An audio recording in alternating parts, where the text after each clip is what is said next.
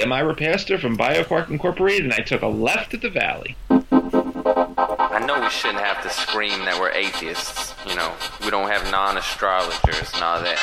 But with the religious people taking over the world, I mean, we can either speak up or be pushed into a corner. I'm proud to be an atheist, a skeptic, a non-believer, an infidel, a heathen. I call it how I see it. I say it's ignorance, and you just call it faith in unsubstantiated claims. That's something to be ashamed. I'm an atheist. Coming at you from escaping after escaping the Inquisition. This is Left of the Valley. My name is Kevin, and I like little hotel soaps because I can pretend I have huge muscles.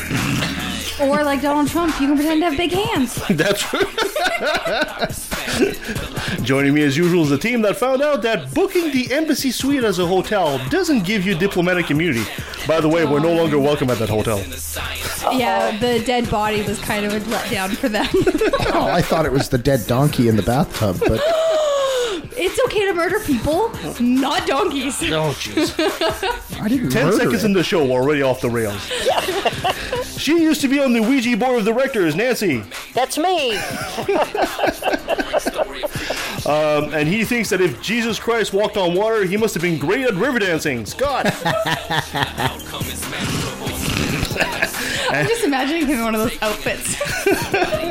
and she'll tell you that if you're killed, then you've lost an important part of your life. Christina. yep. You have.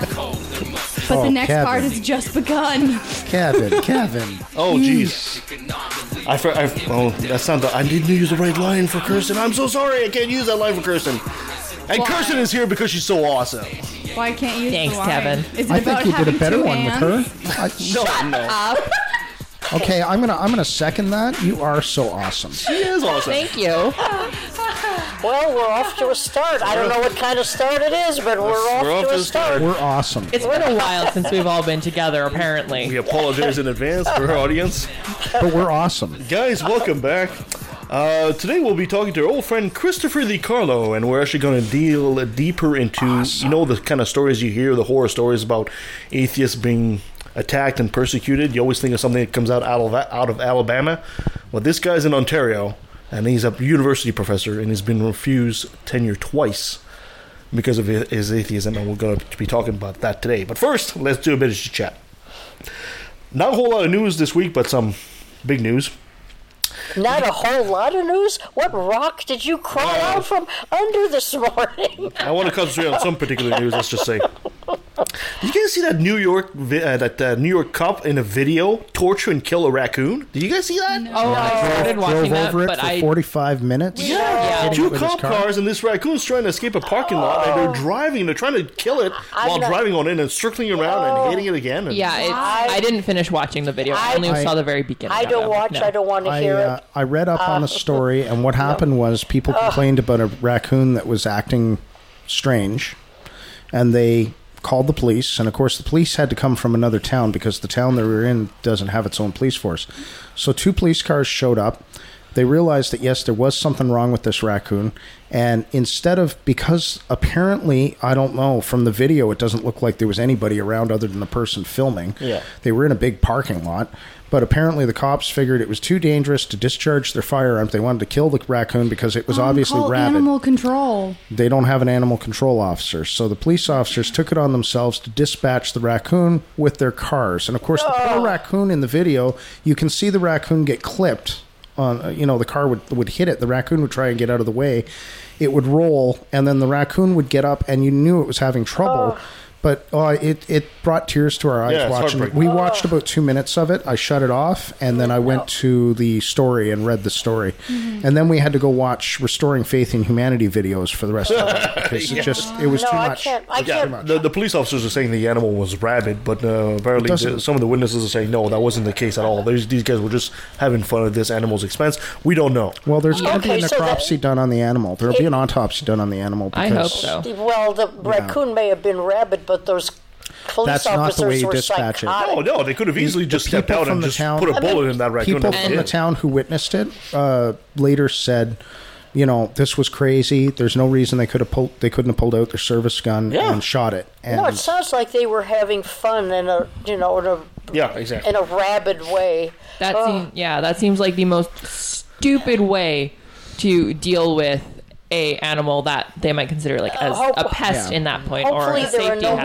hazard. time we Like- want the Well, even- American police to use their gun, and they don't. Yeah. and, and, and the worst part is the people who were actually complaining ah. about the animal are the ones complaining loudest about how the police Well, dealt with it. understand. They're, Well, they're yeah. like, wait a minute, this this was not what the intent of the call was. This isn't even worth a discussion. This is really horrible. It's You know, disgusting human behavior. is what Those it two is. policemen need to be suspended or they need to be fired. Yeah. Period. Yeah, Can Can I just say that if these two cops get worse treatment by their department than ones that actually shoot people, our world has failed. Well, I agree, There was yeah. calls. There was calls to actually have the police put in the parking lot, and uh, we could have people drive around and try and hit them. Jeez. and for forty-five minutes. yeah, you know. you have to Let me, time you made that call, didn't you? No, no, I read that one in one of the news reports, and I, and I was I was like, you know, that would be a fair thing because after watching the the part of the video I watched, it it literally it did it brought tears to my eyes because you can see the the pain the animal's in, you can see that the animal's trying to escape. Yeah, of course. and it didn't understand. The animal did not understand yeah. what was happening, and. It, it's just disgusting human behavior. It was absolutely disgusting. Yes, it was. Now, for the past couple of weeks, we've been talking a lot about the gun issue in the United States and how, uh, remember what we said that Florida and Kentucky have decided to arm teachers and stuff like that. Ridiculous. Well, this week in California, a teacher who was also a reserve police officer accidentally fired a gun in the school and injured three students. And there it is. This was a trained, and and he apparently was teaching them how to uh, clean their Exactly. clean their firearms. Exactly. What is it with Americans and loaded guns being taught how to safely handle a firearm? Dennis Alexander was teaching gun safety, and the gun fired apparently ricocheted off the ceiling and hit a 17 year old in the neck. what not to do. There was a there was a s- um, Hey, but know you keep your gun. The gun's great. There, there was a. I I don't think it was the Onion. It was another satirical site, and it, it in a in a bizarre way, it was hysterically funny because it had Wayne LaPierre making a statement that actually what the school needs is are two teachers, the the teachers that that is designated to do the firing, and then the second teacher to back up the first teacher in case the first teacher misfires. So you actually need two teachers with a gun to back up. And and now this story comes out, and it's like, oh, you know, how how close to reality does this kind of satire have to get? Every- it's just Every time they have a school shooting or some kind of big shooting in the states, The Onion, which we all love, The Onion, Yes. posts the same article that says, you know, we could never see, we could never have predicted this coming. It says only nation in the world where this kind of stuff happens. know, You know, right? It is- every It is time. literally the only nation but in the world. the I mean, only it's getting- nation it's outside getting- of a war torn nation. yeah, It- exactly. It's getting harder and harder to tell which sites are satire because reality Exactly. has has gone beyond. It's so crazy. but beyond the norm. It's just it's so crazy that you look at It a satire article and you say, this might just be crazy enough for it to be real. exactly. And I was like, it's, it's amazing. If it No, it's if pretty it's in bad. the states, you, you, there's a probability that it could it could be re- 50-50 reality or satire. It's pretty bad when people from war torn nations in Africa that are the most dangerous places in the world to live go one day in Chicago or Detroit and then go back home thinking, wow, I'm safer here. yeah. Yeah. I'm safer back home, right? Yeah. Exactly. And in sad news, I really want to talk about this, of course, is badass Stephen Hawking is dead.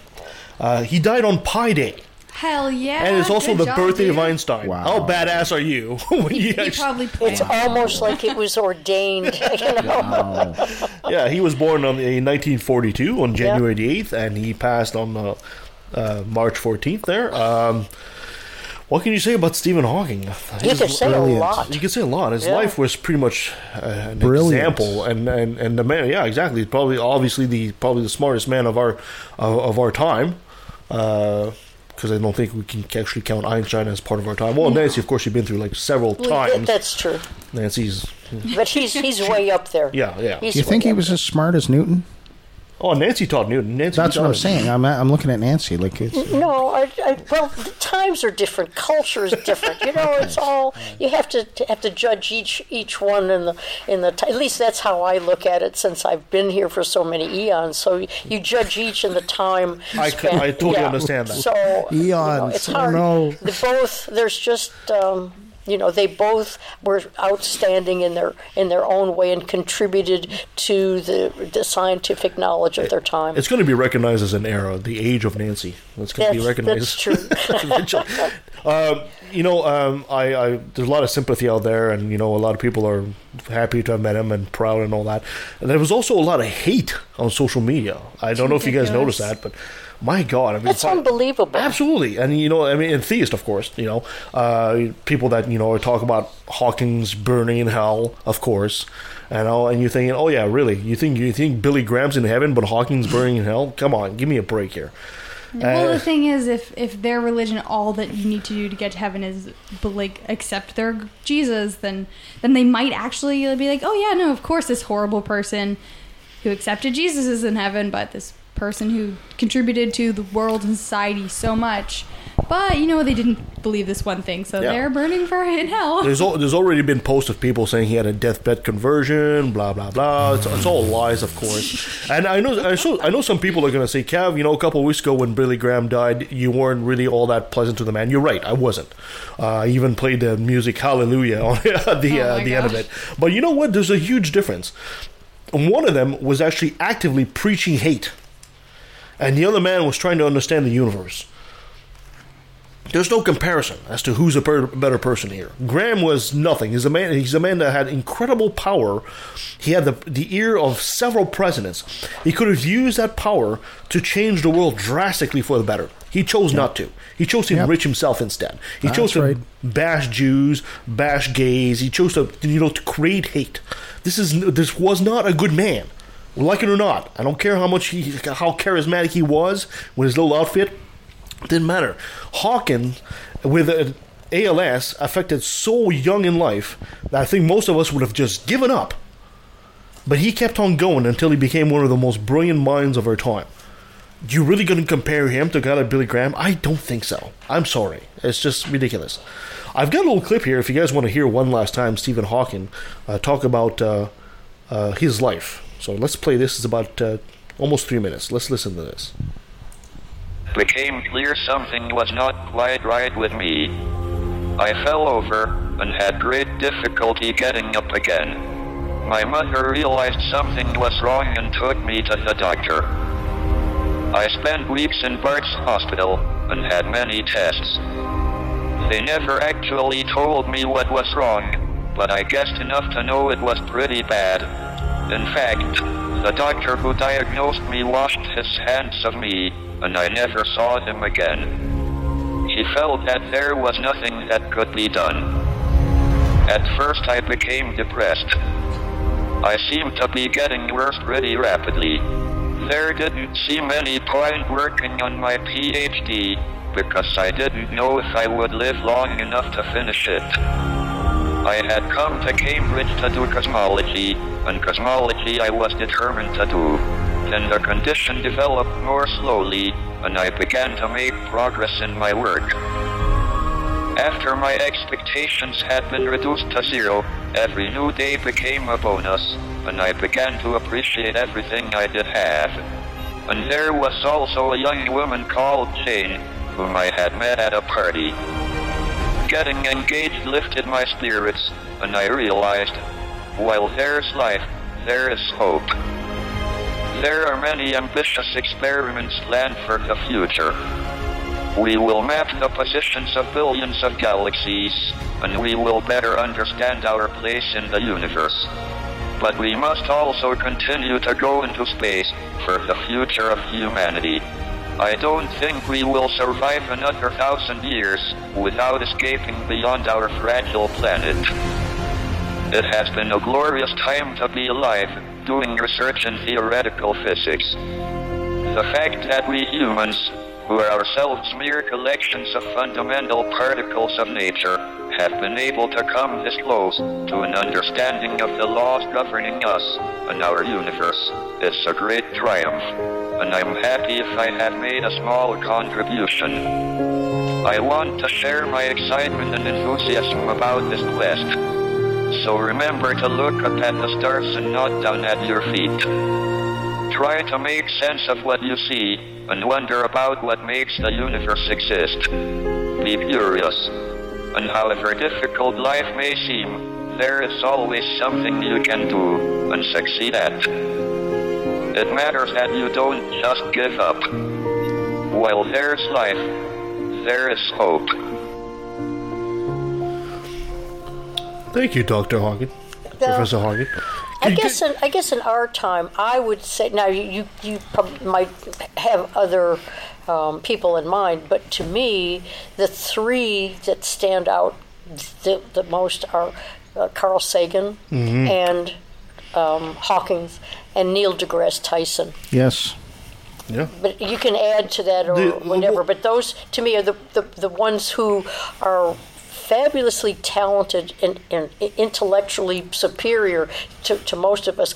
But all, not but, and all three of them had the wonderful ability to be able to Tell a ignite a spark in, in Yeah. the regular They're people. storytellers. They They're projected hope storytellers, as well. and they yeah they they really wanted others to experience the same Yeah. curiosity and joy Yeah. that, that they did, which made them you know extremely outstanding. Now, are you, are you, uh, is any theist out there going to seriously look at uh, look in the eye of somebody that, that just listened to a speech like that and say, "Oh yeah, Billy Graham did just, just as good stuff"? No, no I'm sorry, no.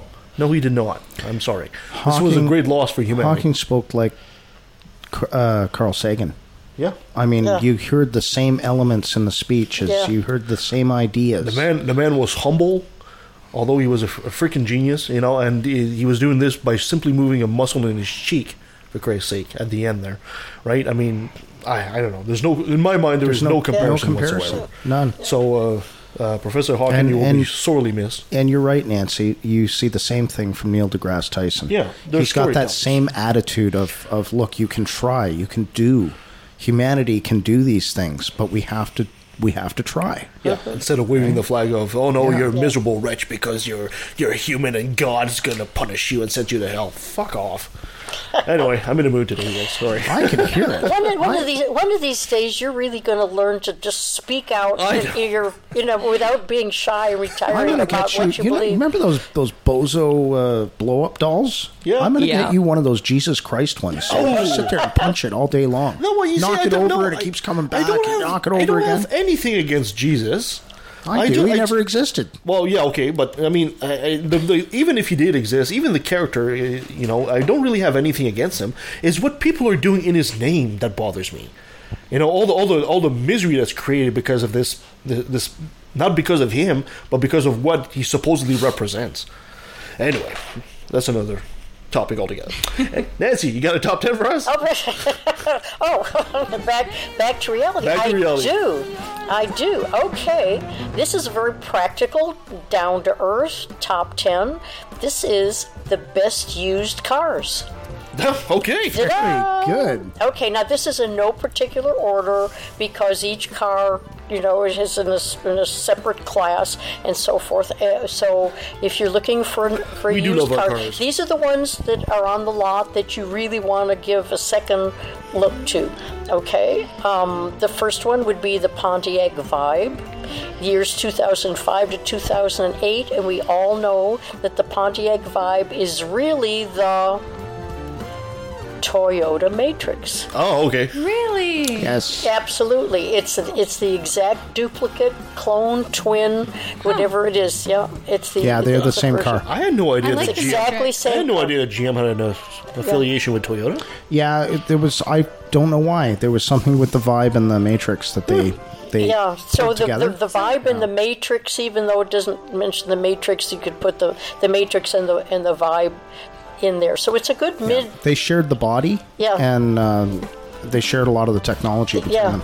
they did. They did. So so that's a good one.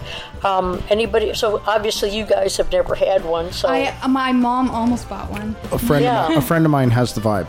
yeah, it, it say it's a pretty good, reliable. When I get a vibe, Yeah, it's it's- something. it- Yeah, Well, I had, I had, the, I had pretty a, good car. yeah, I had a Matrix, and it was a really Yeah. nice car. Okay, the next one is a Volkswagen Rabbit from 2007 to 2009. Good, reliable car. Anybody ever have one? No. Not, I, I not know that the late. old rabbit. Yeah, the old rabbits. The old, kind old of- rabbit. Old rabbits. intense. Oh, About the yeah. size of my Intense coffee table. Yeah. Yeah, no, they were they were great. Um, the Acura MDX from 2005 to 2006.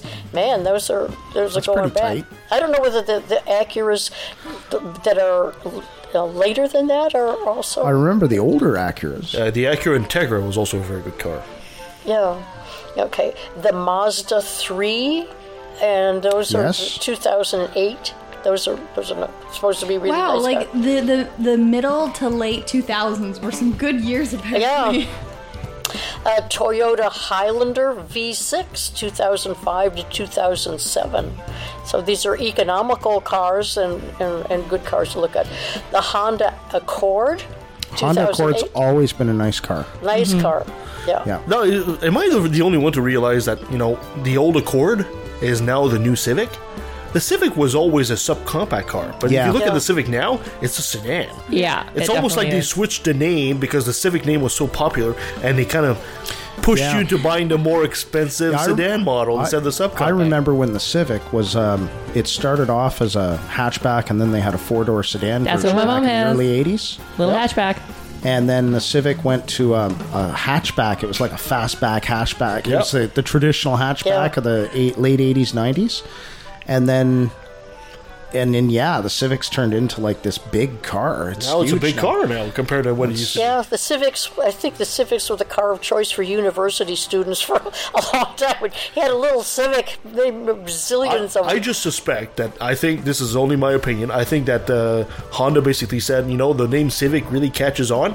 We'll just name the Accord the Civic from now on. Make the I gotta Accord give name it. Those disappear. little Civics are like very maneuverable. Yeah. Oh, they were now, fast. now the sub the subcompact for. Honda is called the uh, the Fit. I think it's the Yeah. Yeah, the Fit. The Honda Yeah. Fit. Yeah. It's supposed to be a, a good car. They just bamboozle you into buying a bigger car. That's what it is. Yeah. Well, I, I just bought a Sentra, and it used to be a compact car. Now it's a midsize. Yeah. It's a midsize sedan. Okay, two more to go here. The Toyota Camry from Beautiful 2010 to 2012. It's supposed to be a. Yeah. Toyota Camry- got Camry's a themselves in trouble. What, what year was it that Toyota really got themselves in, in Well, they're trouble? still having trouble. Uh, still having- airbags. They're having a lot of problems with airbags. airbags. Yeah, what they what was the big scandal? I, I knew they. Last big We scandal can't even was the Vol- Was the Volkswagen one? Yeah. Yeah, Toyota had a So big scandal. three or four right. years ago, they they really it, it was something. Was it was it a defective part or a defective something? That they didn't call back. Yes. Yeah. They, they came back. The last car on the list of best used cars is the Lexus ES 2007. That's a bit more luxurious. Now, there. Lexus, Lexus, who's Oh, that? Lex- Which which? it's Lexus brand- is a brand. No, no, but which brand does it come from? Lexus isn't a brand on its own. It's like it's like Cadillac is to GM. Uh, that's a good question. I'm not sure. I think it's also in the Toyota. Uh, Is it in. Toyota? Yeah, I think I think Lexus is. is the high end I- I think Toyota. so, yeah. Because like Infiniti is uh, Nissan. Yeah. Right? Yeah, You so got Toyota- Cadillacs and Buicks are GM. So a number of Toyotas on on this list. Not not so many Hondas, but but more Toyotas. Even though. I'm surprised Toyota no- came back, I I don't know what it was. It was an airbag, something. Yeah, I thought it was. Yeah, there was a problem, and they tried to suppress it and Yeah, it, that was the main thing. They tried to suppress it, and then they had to recall 82 zillion cars. Whatever. Yeah. it If you fo- if you follow the history of cars a bit, you realize uh, something that while the American brands in the, in the 60s and 70s were concentrating on the big muscle cars, the Japanese were already perfecting the small Yeah. engine. Yeah. So when Toyota came out with all these small cars, they were leagues ahead of everything that And, we had and in Europe, North America. Europe always had small cars because the roads, are smaller. yeah, European roads were based on old, right? So there was no good having a big North American car. If Yeah. you did have a North American car, though, back in the 70s and 80s, if you had a big Chev or a big Buick or something, it was considered a luxury car in Europe. oh, of course. Yeah, they, they, they were sought after as by rich people because because it, it was a status symbol, right? And one of the most popular cars during that time was the Dodge Dart Oh, in the 70s. in the 70s, and, Oh, that and, was- yeah. and it going into the 80s a We'll little just bit turn this into the car yeah. show here. Yeah. Well, you know they're you I'm know, surprised. They're a big I'm part of surprised our more life. North American cars didn't make it on that on that list because uh, GM and Ford really did well through the through the uh, late 90s into the 2000s. GM and Ford really improved their game, and it was only around 2008 when the big crash happened that the for, uh, Dodge and GM got into trouble. Ford actually was still doing well because their quality never never went down. They actually had high quality vehicles. My grandpa has the uh, F one fifty. I forget what year it is, but it's I quite enjoy it. Yeah, I mean, these trucks now. I, I mean, I've got a brand new Dodge Ram, and I mean, it's like riding a car. It's you don't you don't have that truck feeling to to them anymore. Well, Yeah, there's, that's there's another one. definitely- Mazda. Mazda. A lot of people don't realize Mazda is teamed with Ford, Yes, yes, and they have been since the for the 90s. longest time. Right? And they're talking about bringing back the small pickups. Remember the small pickups? Yeah, the little quarter tons. Everybody loved those things. well, they were so useful. Yeah, apparently they're bringing it back. Anyway, moving on. Before we turn this into the car show, it's been a weird show already today. I love No, it. but it's re- it's really it's really funny when you when I'm I'm looking to do the top ten. It, there there are so many different choices, and th- th- talking about cars on our show seems like it would be a strange thing to do. But everybody who listens to the show has a feeling about a car, one way or the other. Yeah. Doesn't make any difference. It's you know? very left and left of the valley at this point. left tangent. All right, Took a let's left at Albuquerque. exactly. let's get into our segment, our favorite segment. What would you call that favorite segment? Another brilliant moment brought to you by religion. I don't even need to do this anymore. I think I just found a new job. Run with it. You know what? We should do a show one day. To have one of you guys take over the console. No. Why not? Um, I break Why electronic do I? devices. Why do Okay, I well, we'll start with you then. disaster in the in the plan here? There's, Well, just in case I don't know something happens to me one day, somebody you guys can keep on going with the show. Anyway, um, thi- this year, earlier this year, extremist anti-LGBTQ pastor Kevin Swanson. Remember that guy? such a nice name. Yeah, too. he's the guy that sounds like a meal for a dollar. Uh, he voices disgust over the existence of the film *The Shape of Water*, uh, movie that's been yes, the, the one. What? Yes, Because there's a waterman in it? yes. He he's he's fuming that it represents quote the end of civilizations as we know it What? because it promoted cross cross species mating in He- direct defiance in the Bible. He understands that it's a work of fiction, right? Well, uh, hey, he's the same guy who was saying, you know, the uh, the whole movie Frozen was really bad for our kids oh because gosh. of two women were in it. So now that the film has won Oscars for Best Picture and Best Director, Swanson has returned to warn that God may destroy America because of it. Quote, the Academy Award ceremonies that, that happened a couple weeks ago, uh, or was it last week, provide the Best Film and Best Director Oscar to a violation of the worst possible sexual sin mentioned in Leviticus chapter 18. Oh my god, no, not Leviticus. Somebody help us. Somebody read that for me. I don't know it. It's long and boring. Leviticus or just I'm talking about 18. That's- Leviticus. Whichever part of it is so boring.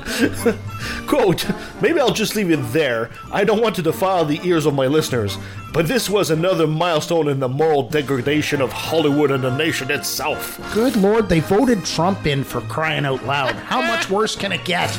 Uh, please don't say that. yeah.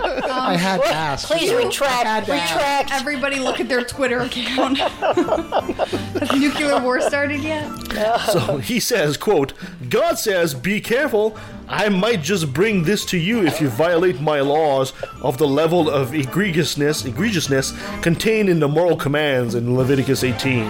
Swanson declared, it is these abominable practices that are being committed in this nation today and glorified to the highest echelon of the nation. This is what this is what happens I when know you what give it free is. speech to So everybody. those kids that died in that high school in the in what was that Florida? That's not as Ones- important as fish No, fucking. no, but but It's just but not. Those kids that died, they deserved it because God willed it. That bridge that just collapsed in Florida. Florida must have done something to piss God off Yeah. because that's what it is, man. Those people deserve to die. That's just like the church. Jesus said so. They're more worried about people fucking fish. Otherwise, who else would? You, you know, if you don't have people, here's a joke. If if pe- if people are they're worried about people fucking fish, otherwise, what else would Jesus multiply? Right? If he's not multiplying the fishes.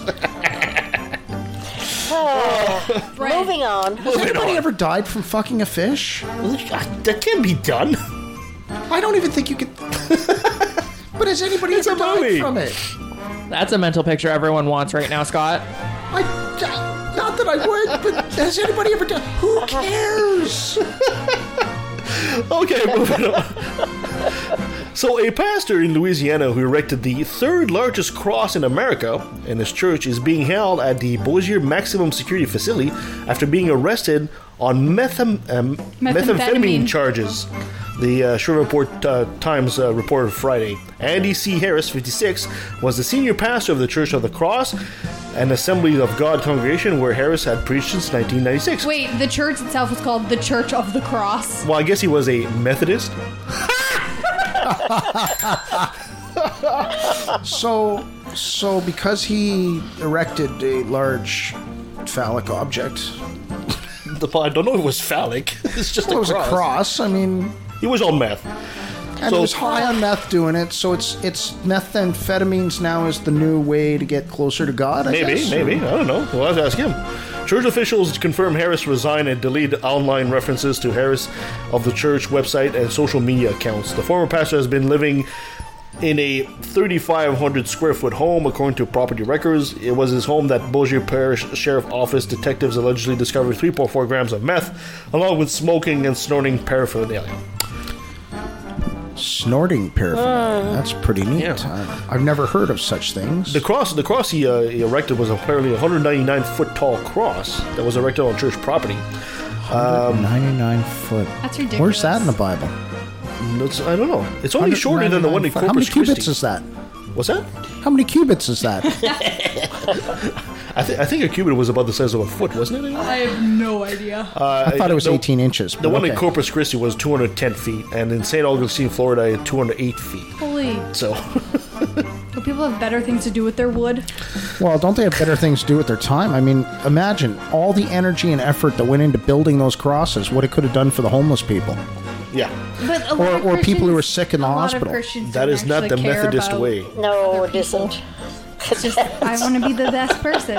I want the biggest cross. Oh, I mean, you My want it cross is bigger than your cross. it's either going to go up your nose or to the homeless people. There's no, you know. hey, Kevin, Yeah, my cross is bigger than your cross. only by a couple of feet. inches, man. Inches. Mere inches. Okay. Uh, thank you so much, guys, for this. So uh, let's take a break right now, and when we come back, we'll be talking to uh, Christopher DiCarlo. And just in time. the show is going off the rail fast here. Need some semblance of. I need to crack the whip. I, I don't think we have rails anymore. we used to have rails, but I, I know what we need. but we just. We need religion, man. here. No. All right. That'll stay, bring us back in line. stay with us. Oh, I'm sure it would. If your skepticism is socially conscious and doesn't take itself too seriously, you might like life, the universe, and everything else.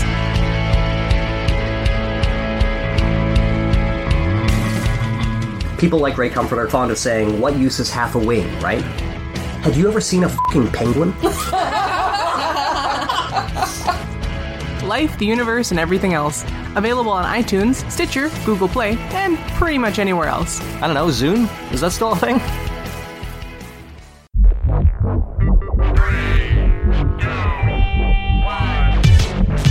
Hi, I'm the Supreme Irreverend Dr. Randy Tyson from the Legion of Reason Diversion.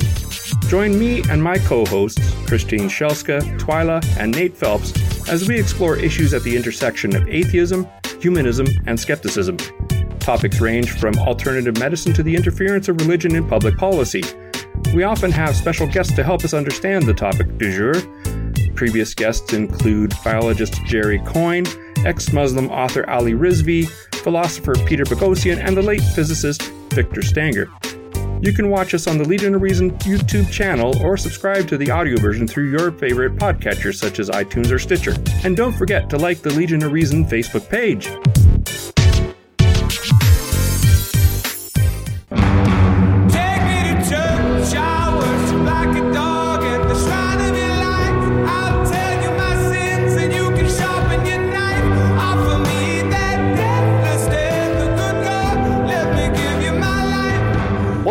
Well, joining us is our old friend Christopher DiCarlo, professor in uh, Ontario and also the author of How to Be a Really Good Pain in the Ass. I love that title.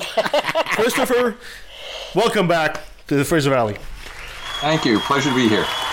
Now, Christopher, uh, just to set up here, I, I wanted you to bring it to come back on today because uh, last you and I spoke, it was at a convention at Imagine No Religion, and we spoke about uh, some of the things you've been going through as an atheist, as an outspoken atheist, and out there, and you've been facing a lot of. Um, discrimination, I guess. And I just wanted to show the public that this is not just a problem that happens in the States, it also happens in Canada. So, would you be so kind of. Let's start with maybe giving a short bio introduction of who Christopher DiCarlo is, and then we'll go on to what you've been going through. Sure. So, um, I'm a doctor of philosophy. I, I, teach sometimes at the University of Toronto.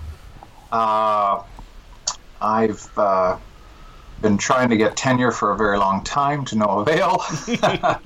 I write a lot about critical thinking and uh, cognitive evolution. I'm very much interested in how the transition occurred over um, millions of years of human evolution for the you know brain to get to the state it's it's at right now, and what makes us think the way we do. That's a fascinating subject in itself. I mean, uh, it certainly certainly uh, I have some great points. I'm assuming on things like uh, uh, the morality landscape, or if we have free will, or stuff like that.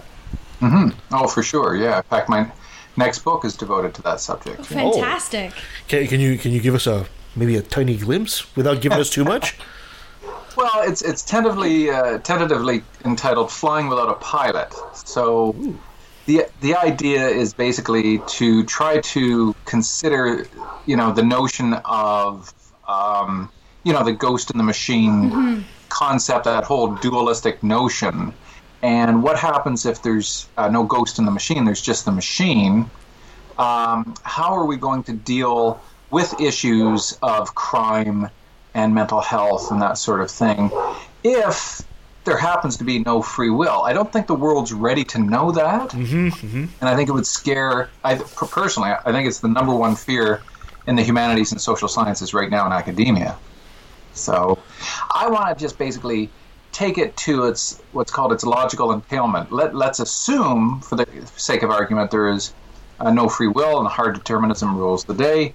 Um, how do we treat people, and how do we incarcerate them and punish them, and yeah you know, it's it's a game changer, right? So Jerry Coyne and I have been talking about this for a long time. So, of course, Jerry Coyne, which we all love, and we're hoping to bring him back to discuss exactly that subject. I was discussing mm-hmm. that last night, right? It, it, means huge things for our justice system. If all of a sudden we decide oh. that there is no free will, our entire justice system is predicated on the idea that you do have the free will to stop yourself from doing something horrible. So, yeah, I'm uh, theoretically, you know, I, I'm I'm thinking that the next speeding ticket I get, I might try to fight in court based on that just to see what the judges oh reaction. oh, that'd be great. That'd be fantastic. that might get a headline or two, you know. So, uh, that'd be fantastic. Looking forward to seeing you in the news. yeah, and maybe in jail. Yeah. Well, no, I wouldn't look forward to no, that. You'll, you'll but be damn sure you'll never get that tenure at that point. so, Christopher, tell us about your story, about what you and your wife have been facing. And you're you're in Toronto. You live in Toronto, right, or in the suburbs? Well, yeah, out, yeah, outside of Toronto, Guelph. So. Oh, uh, oh, you know, wow. I used to live in Milton. Oh well, there you go. So, so we're very we're we were kind of close in a way. So exactly, exactly. well, not anymore. But so tell, tell us what you guys have been going through and what you're facing out there. Right. So you know, over the the past years, what uh, what happened from about uh, 2008, I guess, on, and I, I went to a conference, and there were a number of things for sale at this conference that, that you could purchase, and I thought they were kind of clever. So, you know, obviously there's the Darwin fish, right? And then there was a, a bumper sticker, a couple of bumper stickers I liked. Uh, one was uh, what classrooms need is a moment of science. I love it. Oh, I like that. I love fairly it. clever. And then there was uh, intelligent design is neither. so I, I, had some of these stickers uh, on the back of, uh, of our van, and it, it attracted a lot of attention. And so much attention that, uh, you know, our, our vehicle was repeatedly hit with things like uh, paintball. Oh wow! Uh, eggs uh, at Halloween. It would be uh, pumpkins. How very um, Christian windshield uh, was smashed twice. And when I tried to, uh, when I called the the police, and reported it as a hate crime, he said, "Well, you, we have no evidence that this is a hate crime." And I said, "These are these. Why are they happening? They, they don't seem to be just random. I don't live in a, in a bad neighborhood. You know, I don't I don't see this. I mean, it's a busy street where a lot of people walk by, but you know. And then on the on the other car, there was a bumper sticker that said, uh, "So it's the it's the Christian fish." But it's all decorated to, to look like uh, computer circuitry. Oh, that's so cool. And it said, Jesus is Borg. And I thought, I'm a big Trek fan. So, uh, of Next Generation, I just thought that was hilarious. Yeah, totally. And, and I thought, oh, that's, that's, that's brilliant. Resistance Well- is futile. Yeah, my uh, my wife was driving uh, one day with our son, and somebody cut her off uh, to the point of forcing her up on a curb. Whoa. What? Yeah, and then got out and said, you know, what is the effing meaning of that fish on the back of your car? Seriously. And she said to generate discussion. You know. That's a very Yeah. good answer, actually. That's Yeah, an awesome a answer. great Not, not to cause car accidents, though. yeah, it's it's funny. It shows a diversity of opinions, you know, and and it's to help us thicken our skins about, you know, religion. You know, I don't know how what you guys think about religion in general, or or just beliefs in general. But to me, it really just comes down to this: believe whatever you want, but if your beliefs generate actions that harm others, then we have to have a talk. Yeah. Yes. Yeah, of We have to have a talk. Perfect. Now, if you're a you know peace-loving Christian who's kind of like quasi-spiritual, and you're overall a decent person, you're not ramming that religion down people's throats. You don't want to change the law according to your religion. You're a good person. You know that's really none of my business. Then you know what what you do. But if you're running my wife off the road, you know, using your vehicle as, as, a, as a weapon, mm-hmm. well, that's now now that's serious. Now, you know, they've gone obviously too far. Um, and I think the most dangerous episode was driving in that same van one night back uh, from London, Ontario, on the 401, and I coached basketball, and I had a, my sons and a couple of players and my wife in the van, and uh, we, we were just we weren't in the fast lane. We were just driving in the kind of center lane, and a, a vehicle came up very very quickly behind us, and uh, within inches of our back bumper, and kept driving and nearly hitting us, and driving and nearly hitting us with his high beams on. And then he swerved around us and drove up beside us, and uh, waved his finger at us, and uh, he had this large wooden crucifix hanging from his rearview mirror that he showed us. How very Christian of him. How very Christian, exactly. And so I gave him the peace symbol, and of course, he, he returned that with one less finger. Wow. But uh, you know, endangering our lives for the sake of Christianity, for the sake of a, a different viewpoint. So that's where, to me, beliefs are generating potential harm, very serious uh, potential harm. Now, now, Christopher, I just just to be sure here. Now, Mm-hmm. you, are you sure that people weren't attacking you because you had a minivan? because that's almost reason enough for some people, right? If it's a Yeah. Dodge minivan or something like that, it's, oh, we got to Yeah. run this guy off the road. Oh, he could have been a Chevy. He could have been a Christian Chevy guy. Christian did, you know, there we go. Jesus drove a Chevy. Now that is a counter hypothesis. I did not consider that. But, uh, Wow. Yeah. So again, uh, and the police can't wouldn't say that's not a hate crime. That's not uh, that has nothing to do with with who you are. But you know, aside from those experiences, my experiences in academia were far worse. I Well, mean, yeah, I was about to say you also you also face a lot of pressure in academia in your work. oh, lost several major jobs because of um, uh, essentially being a free thinker. So, you know, the one at Laurier was. Uh, because I wrote in 2005, I wrote "We Are All African" on the board, and I said if evolutionary theory is correct, and I believe it is, then it follows that no matter who you are, no matter what your ethnicity is, or skin color, or any factor, all of us share a common ancestry. And one student challenged this because she was she was an Aboriginal student, Mm-hmm. and I said, "Oh, I, I get I get why." Why you, you wouldn't accept that? She said, not only me, but my people wouldn't accept what you're saying. And I said, no, I understand. I've, I've studied Aboriginal mythology. I've written at length about the many different types of myths that the different bands and tribes have had over the years. And then she stopped me and said, yeah, but who's right? Science. Yeah. so I said, not your people.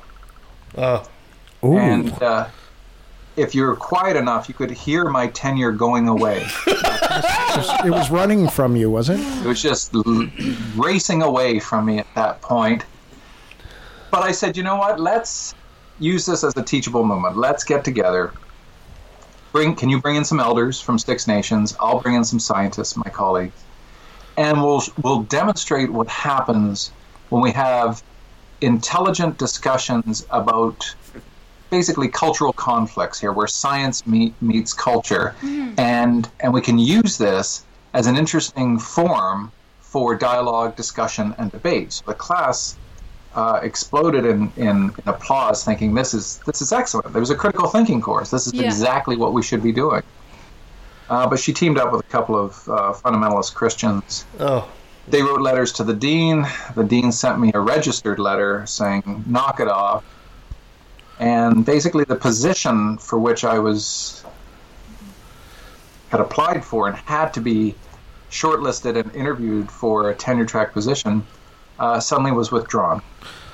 That's So- amazing. That's amazing that a critical thinking course could have religion subvert yes, the yes, intent of the uh, of the discussion And, and in 2005, you said with authority, no less. Oh yes, yeah, that's So- amazing.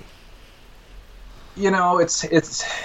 I saw the writing on the wall. You know, you see Jordan Peterson and people like that today. I was living it, you know, years ago at the very same university.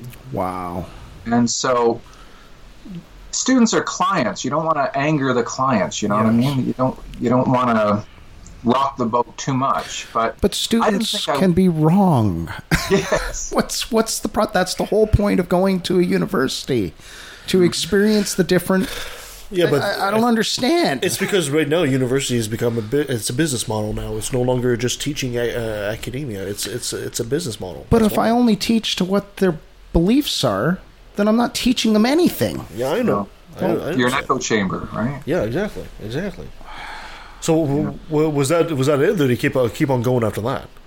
So yeah, then uh, went to the union. We sued and we won. So there was a settlement. But you think they're going to hire me after that? no, exactly. Yeah. Yeah. then I, I got headhunted to another university, and things seemed to be chugging along pretty well. Um, but after six years, the tenure still wasn't coming. There was promise of tenure, and basically, I was uh, I was given my walking papers. Uh, basically, them saying, "Well, looks like your contract's up. There's uh, nothing left for you to do here." And this was after I had won the teaching award for that university and a, and a provincial award on, on TV Ontario's Big Ideas. I won Best Lecture of the Year or something on, on that. So I, it, it wasn't for um, incompetence or, or anything else. And and what had happened was essentially we found out there was you know a singular person who was the one who was who was doing all the uh, all essentially the blocking and and this person um, a Christian and Pretty amazing. he told me in no uncertain terms that he felt there's a, a universe uh, that was guided by a power, that there's a power. And he said, I know you don't believe in these types of powers, but I do. And, you know, maybe that power just doesn't want you teaching here. Holy moly! This, these these are the stories we hear. You know, and, and we do know segments that we hear like in Alabama, and we hear in you know Yeah. these places, and you think it, this would never uh, happen here. Oh, you're in Toronto, for Christ's sake, the center of the universe. Everybody knows that, and yet We'll get over it. These are publicly funded universities. This isn't a pri- this isn't Liberty University. exactly, exactly. I mean, this is like a story out of the 1400s. You know, just you know, substitute the word witch, you know, Yeah. for you know someone that doesn't, bel professor, you yeah. know, for the higher power, and it's just yeah, it's it's Absolutely stunning. amazing. You know that it could be well, it's not stunning. It happened to you, but it's just revolting, really. And when you sue, oh, I went to Human Rights Tribunal of Ontario, Mm-hmm. and it was also a civil suit, wrongful dismissal. Yes. This is as much as I can tell you about it. Obviously, there's Of a course. gag order. I can't mention specifics, and that's fine. I agreed to it, and um, they dragged that case out for two years. My wife and I, there was no union to support me at that point. We had to go into serious debt, of which we are still in. And the debt jet just keeps keeps building because you sue two universities, you're never getting tenure, Yeah. right? Because you're blacklisted. So they stretched it out for two years. They would not they would not settle, and we went to trial. They showed up with their five lawyers. I showed up with my one person uh, from my human rights lawyer, and the judge said, "So, okay, since you're not willing to settle, uh, I guess we'll go to trial." And their lawyer, their head lawyer, stopped and said, "Oh, who said we wouldn't settle? We'll settle right now." So they they knew what they were going to do all along. They They're just trying- wanted to wear me down. Yeah, just trying to drag you financially as much as And I don't know if you've been involved, if any of you have been involved in court cases or whatnot. They're, they're destructive things. They're they they tear away at your um, at your moral fiber. They you know they they do really horrible things to your character, and uh, you, you just feel horrible. My my faith in humanity has gone down so much. You know, just because they. Uh, they're supposed to be an institution of higher rank. Yes. You know, and they should favor critical thinking, and they should favor Yes. you know proper um, proper teaching of, of responsible teaching, and they don't. Yeah. And so I just get so so discouraged. And believe it or not, the same thing's happening to me right now. No, no, come on. At University of Toronto. So I don't know if I should give Jordan Peterson a call or not, but That's that's it's the that's same amazing. pattern. The exact same pattern is happening again.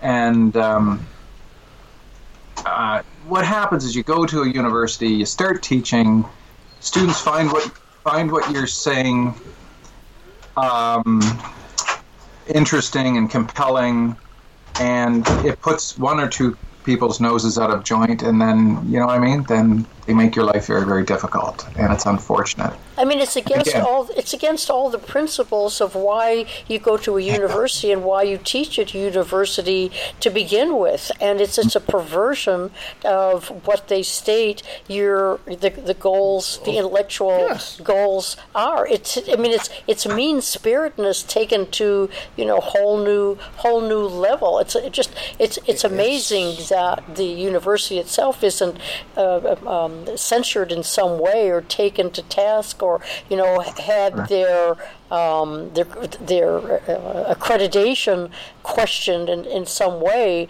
for for not allowing you to teach and the for the reason that they hired you in the first place. I know. Yeah, the irony, right, is so thick, right? you It's could cut it with a knife. scary. But but I I think I think it goes back to what we were saying at first there. Uh, university, it's no longer just a school to learn things. It's a, it's a business model now.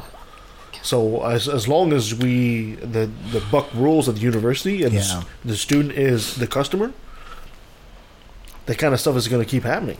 I know. I think Peter Boghossian has written about and gotten into trouble Oh, yeah, himself. yeah. You know, many times for the same things that are happening at uh, in Portland. Yeah, Christopher, you're, you're quite familiar with Peter Boghossian, I'm assuming. Oh yeah, we've spoken together at the uh, at the same uh, at the same conferences for sure. Yeah, of course. Oh yeah, Peter and I know each other. Yeah. Wow. So you ever ever think of maybe moving out west? you know, since Toronto's giving you such trouble. Well, I, yeah, I, I find it amazing that universities would be giving this kind of trouble. I work for I work for a place where we tried to bring up. I'm I'm in safety, and we tried to bring up uh, my my mentor, my manager, tried to bring into our policies the four pillars of safety, and one of those, in the way that it was taught, is the spirit. And the vice president in charge of HR looked right at him and said, "Get that out of my workplace now." That does not, but we are an engineering firm. We do not have uh, any mention of religion or God or that that doesn't belong here. Like and that. yet, in the same in the same voice, the vice president provided a prayer room for the Muslim people because you're stepping on their rights if you don't provide some form of, of place for them to practice their uh, what's required from their beliefs. So there's a balance that can be struck there.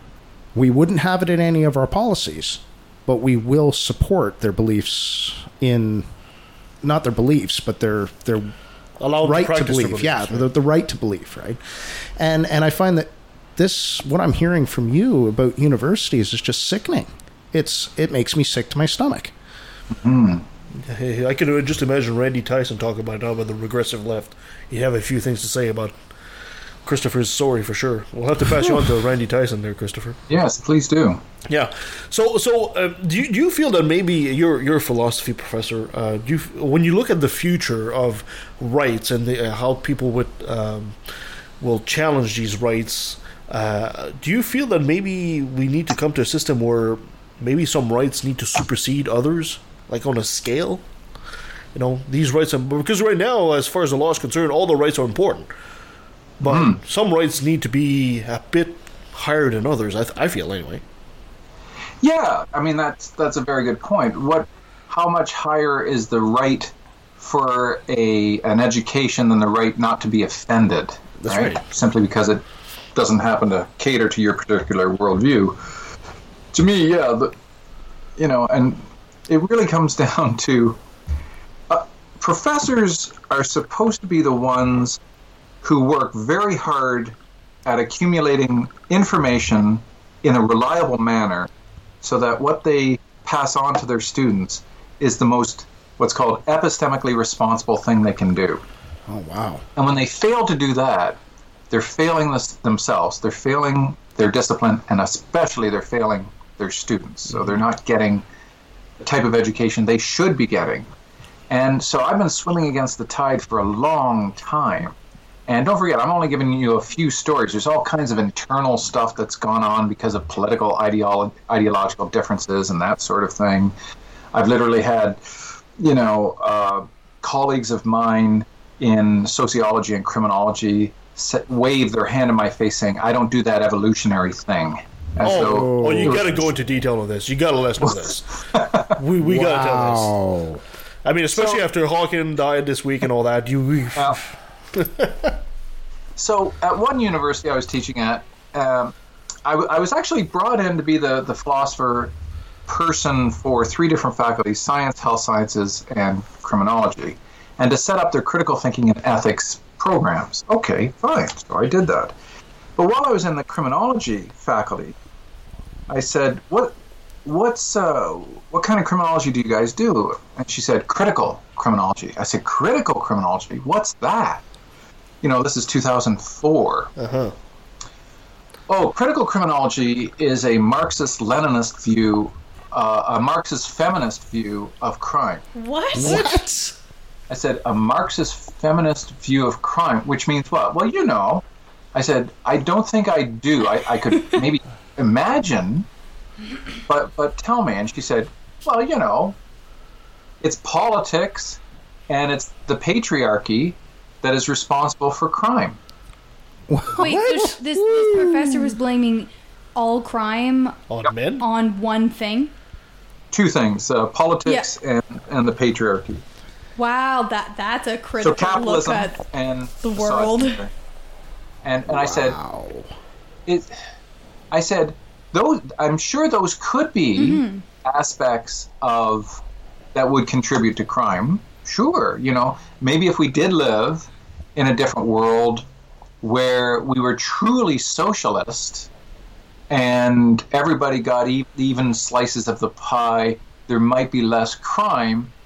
But to echo Edward O. Wilson, communism, great theory, wrong species. Yeah, nice. Yeah.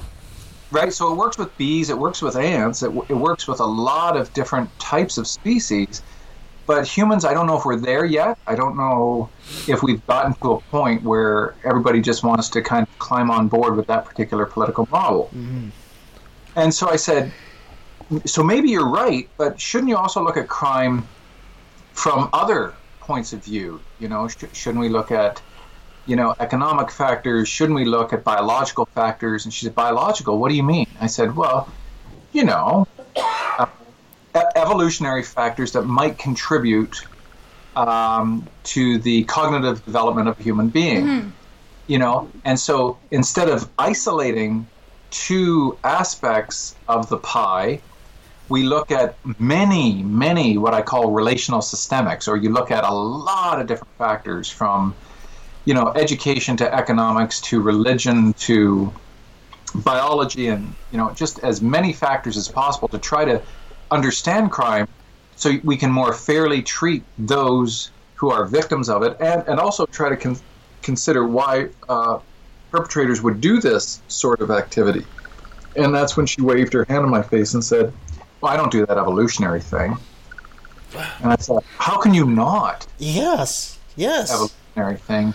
We didn't just pop into existence, you know, ex nihilo out of nothing.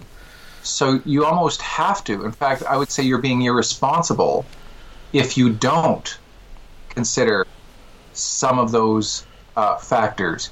And so that immediately got me in the bad books with, within that, that faculty because I was not one of them. and they hired every person who believed in that particular ideology. Every person was a critical criminologist. I mean, it's, it's, it's I feel sorry for the students. well, yeah, it's exactly it, right? The students are the I one paying for this in. I feel sorry for the system that these people are feeding Yeah. It's because it's dysfunctional at best.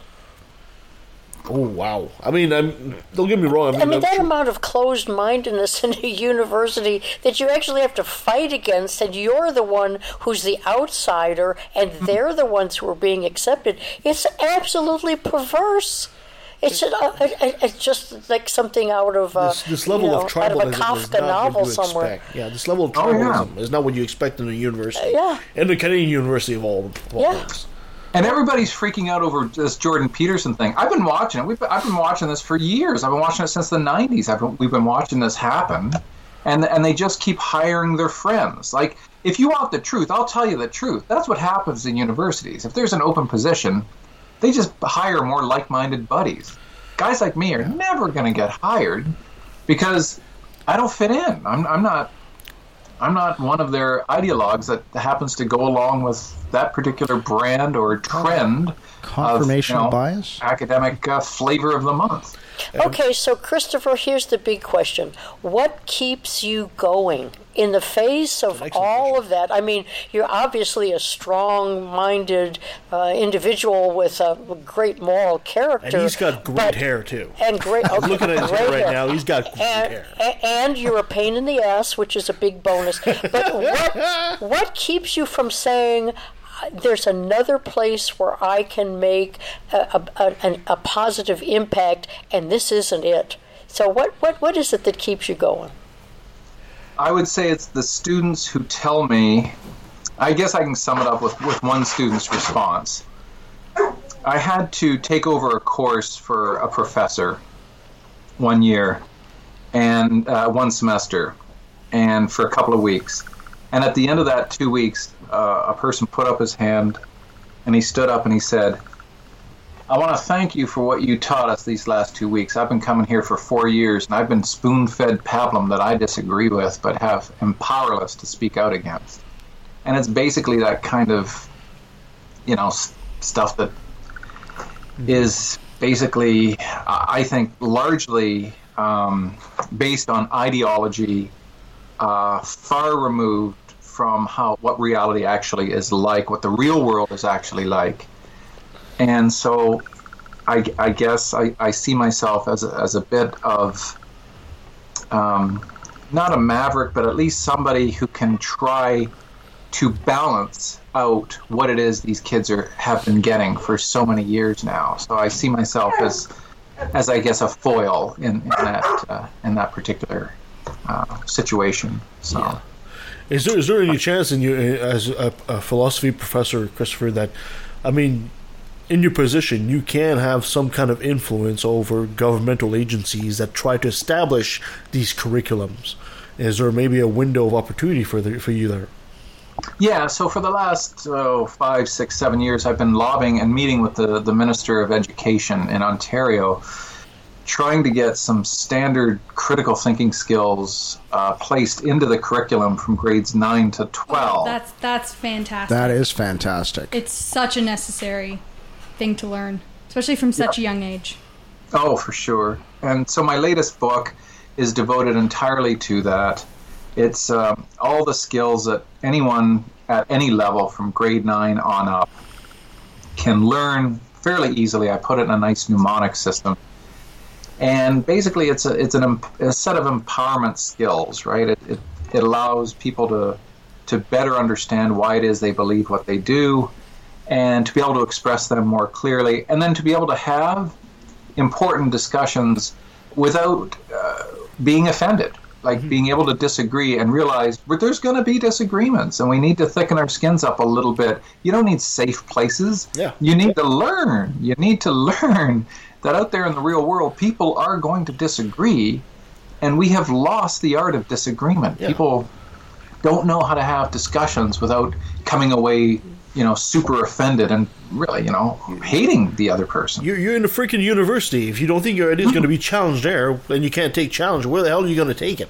Exactly. This this is where, uh, yeah, that is a loss because disagreement, uh, discord is where the opportunity exists to make change. Yes, exactly. In a positive, in a positive growth, format, right? right? And growth, yeah. I mean that that's that's if everybody agreed with everyone else all the time, what a stagnant world it would be. Oh, it'd be boring. So, so Christopher, uh, when when you plan on releasing your new book, roughly? Um, the the new critical thinking book's out now. Okay. What's it so called? it's six steps to better thinking: how to disagree and get along. Awesome. Excellent. Okay. So it's available on Amazon and uh, you can find it in Indigo and Chapters and Okay. places. Be looking that one up. yeah, I know, Then, me too. let's let's Yep. let's let's bring Christopher back fairly soon, if- if you're okay with that, Christopher. And let's talk about for your sure. book, and let's try to promote that as well. All right, That works. that works for me. Christopher, if people want to find you and they want to get in touch with you, where can they find you? Uh, best place right now would be um, six steps to betterthinking.com. Six six steps to betterthinking.com. Are you sure you don't want to move back uh, to the west? Uh, you know, we could probably use a philosopher here. In the I was, I was just thinking. here. Yeah, I was just thinking the same thing. So you've got two fans that want you to come, and that ought to work, right? And, and you know what? I know the Canucks are not very good at hockey right now, so it's a bit like the Maple Leafs anyway. So you're not going to lose much of anything at this point. Yeah, but we have the Raptors, my friend. Yeah, That's true. That's Hey, true. but we Ten don't have undefeated like games right minus twenty weather. Yeah, that's yeah, yeah. It's nice. I, actually, We have sun today. it's almost like ten degrees right now out here. Wow. If you can find a university that would have me, I'd gladly come out. Oh, Christopher, you know what? I think we'll build a university just for you. Christopher, before I let you go, I have to let you uh, ha- have to get you to say, "Hi, I'm Christopher DiCarlo, and I took a left in the valley." Hi, I'm Christopher DiCarlo, and I took a left at the valley.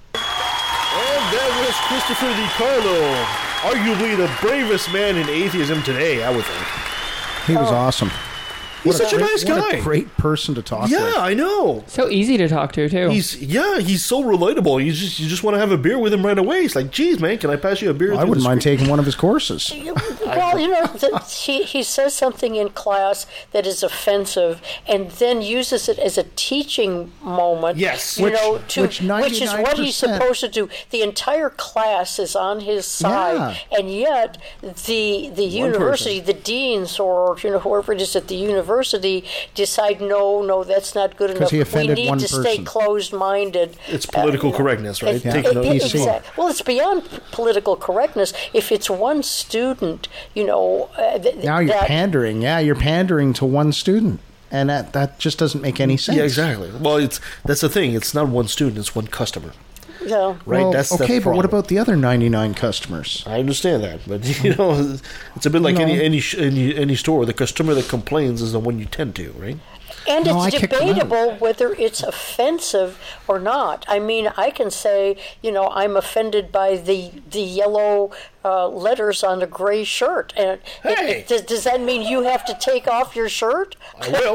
That's at I your own mean, risk. uh, being offe- being offended is is partly the the the the the, the responsibility of the person uh, who is the offendee. You know, Yes. not the offend. No, who is the offender, not the offendee. No, the offendee. Am I getting it correct? No, you had it right the first Oh, time. had it- that's the good. person who is offended. Offended. Yeah. It's it's on them. Yeah. It's, It's not on on, the person Yeah. who's.